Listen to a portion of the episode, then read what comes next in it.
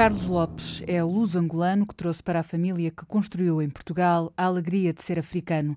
Esteve sempre ligado às raízes plantadas, sobretudo por mulheres que cuidaram de uma educação focada na disciplina e no sucesso escolar.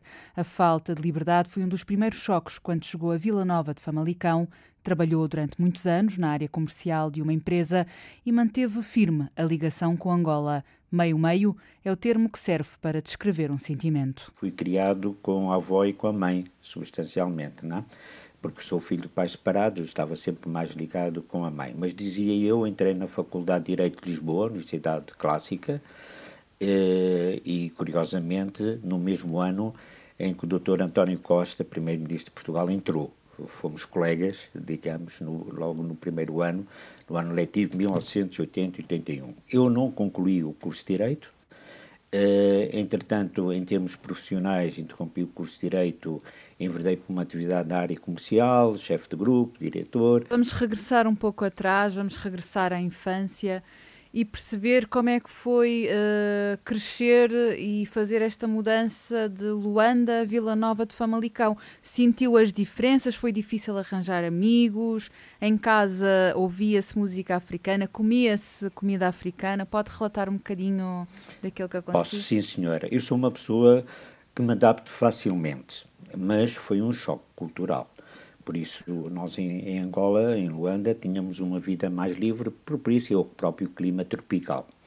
É, efetivamente, usar mais roupa, é, a cultura era um bocado diferente, é, mas pronto, eu sempre fui um bom aluno e rapidamente, até no liceu, consegui apanhar, entrei eu lembro perfeitamente num segundo, num segundo trimestre e apanhei facilmente as matérias e, e não tive grandes dificuldades nesse sentido. Casei com uma mulher portuguesa, os meus filhos de Famalicão, os meus filhos nasceram em Vila Nova de Famalicão, fazem diferença de 5 anos uns para os outros.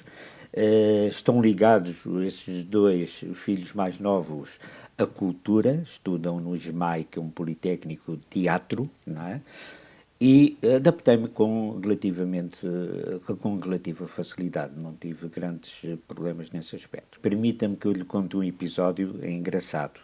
Eu, a, a, minha esposa, que eu sou divorciado, na altura namorávamos, e a minha avó, eh, um dia chegou ao pé dela e disse: Eu tenho a impressão que o meu neto vai casar consigo. Por isso, chegou a altura de você saber fazer o funge, a moamba. Por isso, tudo aquilo que às vezes o cantor Bonga fala, não é? os condimentos, os, as nossas comidas. E ela aprendeu, fez para mim e continua a fazer para os filhos. E porquê é que veio para, para Vila Nova de Famalicão? Porquê é que optaram...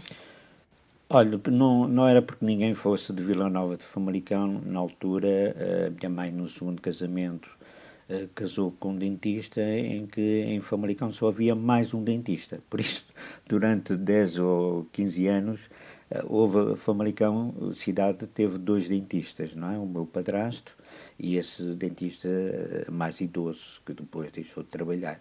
Agora há muito mais, não é? Estamos uhum. a falar décadas de uh, 80, finais de 70, uh, 79, 80 e por aí fora. Por isso a escolha foi por causa da profissão do meu padrasto e facilidade de ele uh, se inserir uh, no meio, ele português. É? Sente-se orgulhosamente luso-angolano? Respiro Angola todos os dias, Como? mas vivo em Portugal. Como? Como é Como? que faz Através, isso?